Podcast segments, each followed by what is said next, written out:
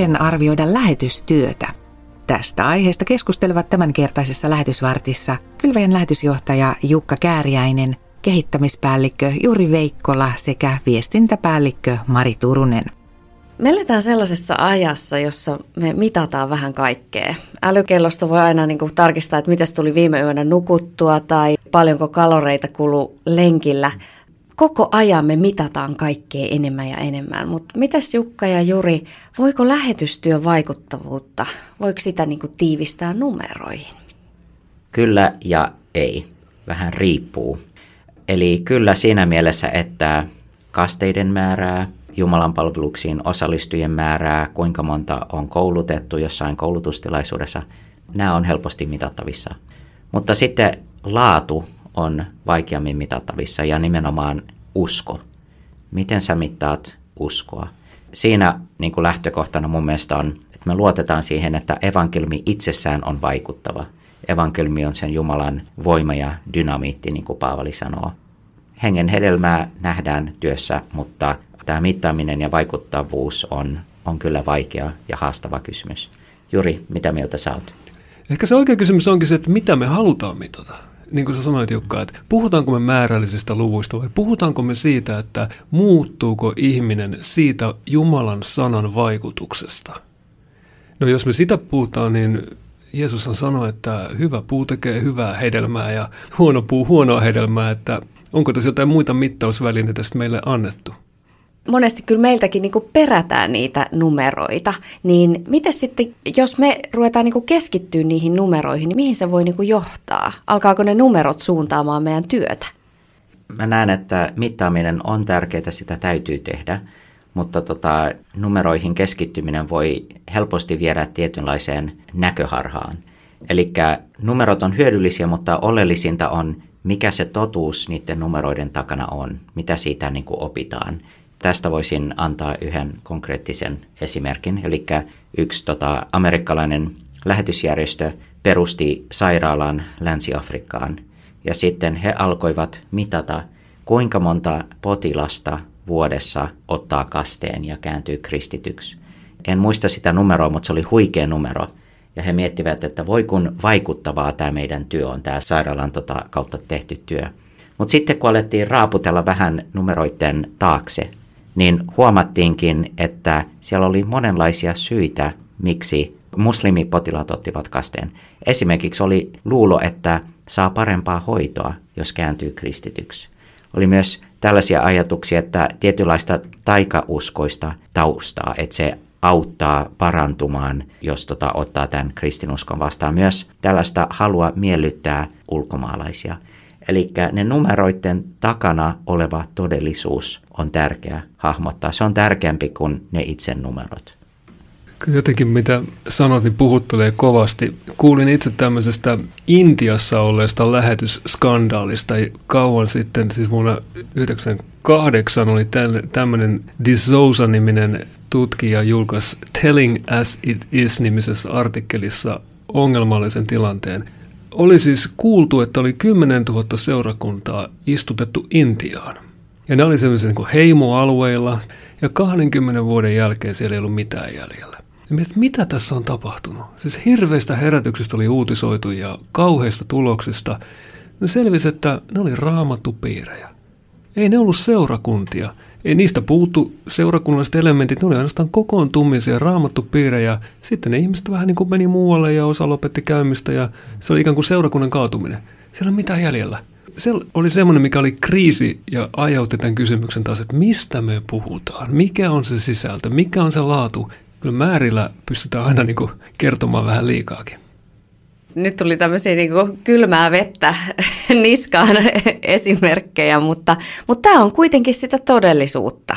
Ja koska haluamme olla niin kuin läpinäkyviä, niin, niin meidän täytyy myös niin kuin ottaa niin kuin näistä opiksi näistä tarinoista ja miettiä sitä, että mihin me keskitymme ja, ja mitä meidän lukujenkin takana niin kuin on, että kestääkö se tämmöisen niin kuin läpivalaisun. Mites kun te joudutte omassa työssänne niin kuin miettiä tämmöisiä niin kuin järjestötason strategisia valintoja, painopisteitä, mihin nyt satsataan, mihin keskitytään, niin millä tavalla se työn vaikuttavuus on mukana tällaisessa arvioinnissa? Mä näen, että me aina halutaan kysyä tämä kysymys, että missä meidän panostus saisi aikaan suurimman tuloksen.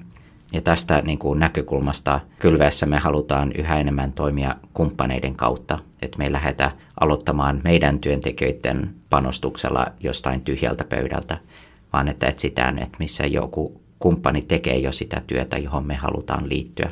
Niin toi on tietyllä tavalla hyvää resurssien käyttämistä ja, ja vaikuttavuutta. Sitten myös näen, että yhä enemmän lähetystyössä yleensäkin tällainen kouluttava ote lähetystyöntekijä kouluttajana tai mentoroi ja mentorointi ja koulutus on näyttäytynyt vaikuttavana työnä.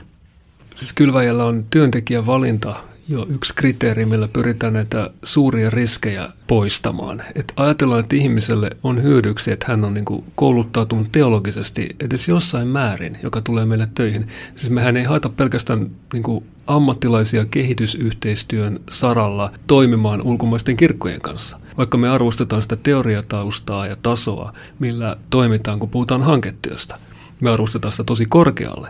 Mutta samalla nähdään, että teologinen ymmärrys, siis raamatun ymmärrys, se on keskeinen tekijä, että saadaan arvioitua työtä oikein ja vietyä sitä oikeaan suuntaan. Mä sanoisin, että se on se ensimmäinen. No toinen asia on varmasti se, että me olemme itse itsemme kovimpia kriitikoita. Siis mehän, kun me tehdään työtä, niin mehän kysytään jatkuvasti näitä mustia kysymyksiä ja valkoisia kysymyksiä. Että meillä on molemmat vasen ja oikea käsi mukana, kun me näitä mietitään, että kyllä puhutaan siis kaikki auki. Joka kivi käännetään. Ja sitten kuitenkin sen jälkeen tehdään rationaalisia ratkaisuja ja rukoillen. Siis jätetään vähän sitä pelivaraa myös siihen, että kun niin kuin rukouksessa on, niin annetaan sen olla semmoinen kyselevä hetki, ei mennä niin kuin ennalta sanomaan Jumala, että Jumala teet tämä, teet tuo, vaan että, että Jumala, mitä sinä teet, on meidän kysymyksemme. Ja jossain mielessä huomaan itse, kun joitakin maiden kanssa on toiminut, niin sellainen kristillinen kärsivällisyys ja myötätunto erilaisuudelle on tärkeää. Että ymmärretään, että annetaan aikaa, vaikka okei, tämä viikunapuu ei kanna hedelmää tänä vuonna, ehkä ensi vuonna. Annetaan vielä vuosi aikaa. Vaikka ei määrällisesti nähdäkään viikunoita, niin katsotaan vielä hetki tai, tai muuta tämmöisiä malleja. Että ymmärretään, että Jumalallakin on aikataulunsa ja meilläkin on aikataulumme. Kylväjänkin historiassa on, on ollut monenlaisia niin kuin työalueita ja vaiheita ja, joskus voi olla, että menee vuosikymmeniä ennen kuin me nähdään, että miksi, miksi Jumala kutsui meidät aikanaan tänne.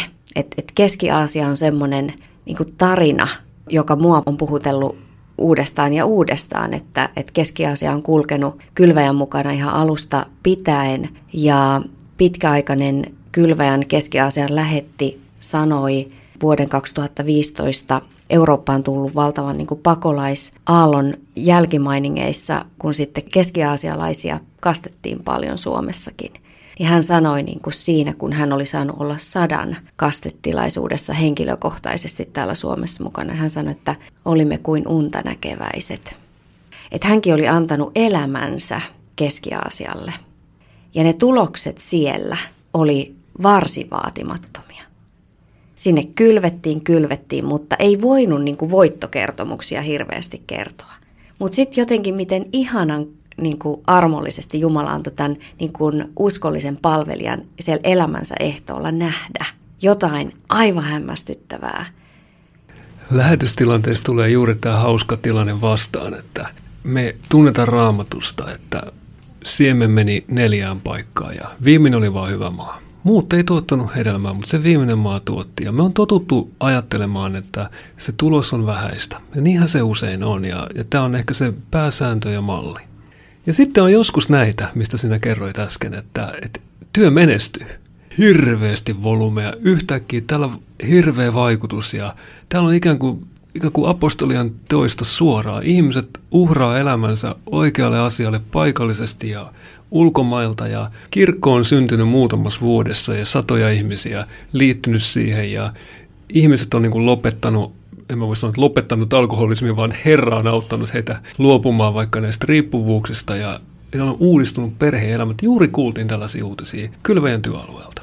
Siinä ei väistämättä niin kuin, tule mieleen joku, joka kuuntelee, että ootko sä ihan varma, että sä oot oikein mitannut tuonne?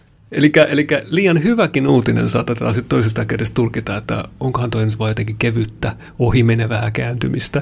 Että ei halutakaan uskoa, että se on totta, että se on mahdollista, että joskus voi tapahtua, että tuleekin niin kuin paljon kaloja niin kuin Pietarilla. Me ollaan nyt puheltu näitä esimerkkejä, mustia ja valkeita esimerkkejä tässä. Mitä te ajattelette tästä nyt? Joo, no mä näen, että tota, uskollisuus Jeesuksen lähetyskäskylle ja työn vaikuttavuus tai sen arviointi, ne, ne ei poissulje toisiaan, että niiden tulisi kulkea käsi kädessä. Ja loppumetreissä kuitenkin aina halutaan olla uskollisia, toimia uskollisesti, niin sanoisiko näin, että se työn mittaaminen lähetysjärjestönä on tarpeellista, se kuuluu meidän asiantuntijuuteen ja, ja järjestön niin tehtävään, mutta me koko ajan luotetaan siihen tai pyydetään Jumalalta, että auta meitä kun käytämme järkeä ja tehdään strategisia valintoja, että toimisimme kaikessa uskollisesti. Eli muuttuuko ihminen evankeliumin kohtaamisen seurauksena? Raamatussa puhutaan kääntymisestä, parannuksen tekemisestä ja sen kreikankielinen sanahan on metanoia. Ja tämä meta ja noia, ne on kaksi eri sanaa. Siinä on meta on jälkeen ja noia on ajatus, siis ajattelu. Parannus on ajattelun jälkeen se on ikään kuin näin päin suoraan käännettävissä. Metanoja ajattelun jälkeen. Eli sen jälkeen, kun minä kerron sinulle tämän asian, tai minä kuulen tämän asian, tapahtuu uudelleen ajattelu. Parannus on uudelleen ajattelemista ja siitä etenemistä. Raamatun mukaan meidän tehtävä on julistaa evankeliumia. Siis parannusta ja syntien anteeksi antamista on saarnattava. Sitä, että me kerrotaan, joku muuttuu sen kertomisen seurauksena – Tähän prosessiin Jeesus on kutsunut. Ja hän sanoi, että tätä tulee tapahtumaan. Inhimillisesti tuntuu, että miten se on mahdollista, koska viisumien saanti ja lentoliput ja matkustus ja ihmisten löytäminen on vaikeaa. Jeesus sanoi, että tämä tulee tapahtumaan kaikki. Me eletään tässä jännittävässä maailmassa, mitä me emme tunne, mutta uskon varassa mukana. Mitä haluaisitte sanoa sellaiselle kuulijalle, joka ehkä omalla palvelupaikallaan nyt ikään kuin kamppailee sen uskollisuushaasteen kanssa? Silloin kun Samuel voiteli kuningasta, niin hän sai sen muistutuksen, että Jumala ei katso niin kuin ihminen katsoo. Uskon, että tähän koko kysymykseen lähetystyöstä ja oman palvelupaikan tehtävästä, niin pitää muistaa, että Jumala ei näe niin kuin ihminen näkee. Myös tuloksissa ihminen ei näe kuin jotain, minkä Jumala antaa ihmisen nähdä. Mutta me tiedetään jotain, mikä on varma, että sitä hengellistä työtä, epäitsekästä palvelua tulee aina tehdä ja sananjulistusta, rohkaisua, vierellä kulkemista. Eikä pidä hämmästyä sitä, että sitä ei näe ja on itse sille sokea. Siinä keskustelijoina olivat Kylväjän lähetysjohtaja Jukka Kääriäinen, kehittämispäällikkö Juuri Veikkola sekä viestintäpäällikkö Mari Turunen. Kylväjä, koska evankeliumi on ihmisoikeus. Tiesitkö, että rukous työmme puolesta on valtava voimavara? Kylväjälehden välissä ilmestyvä rukousmuistio kokoaa kaikkien työalueidemme ajankohtaiset rukousaiheet neljästi vuodessa. Lisäksi voit tilata sähköpostiin lähetettävän rukouskortin osoitteesta rukous at. Ja nyt lähetysvartin päätteeksi rukoillaan vielä yhdessä Jukka Kääriäisen johdolla. Taivaallinen Isä, lähetyksen Jumala, kiitos, että sinä olet ollut uskollinen meitä kohtaan Kristuksessa. Kiitos, että sinun uskollisuus ei ikinä järky, se ei muutu mihinkään. Kiitos, että kutsut meidät jokaisen omalla palvelupaikallamme vastaamaan sinun uskollisuuteen ja seuraamaan sinua ja viemään evankeliumi eteenpäin. Pyydän, että rohkaisisit niitä, jotka ovat lannistuneita tällä hetkellä. Vahvistaisit heitä ja Pyydän, että sanan vieminen eteenpäin maailmalla vahvistuisi kylveän työn kautta, mutta myös kaikkien muidenkin lähetysjärjestöjen kautta. Kiitos, että loppujen lopuksi saamme luottaa sinun uskollisuuteen ja evankelmin lupaukseen, että se pitää ja se kantaa. Jätämme itsemme sen varaan Jeesuksen nimessä. Aamen.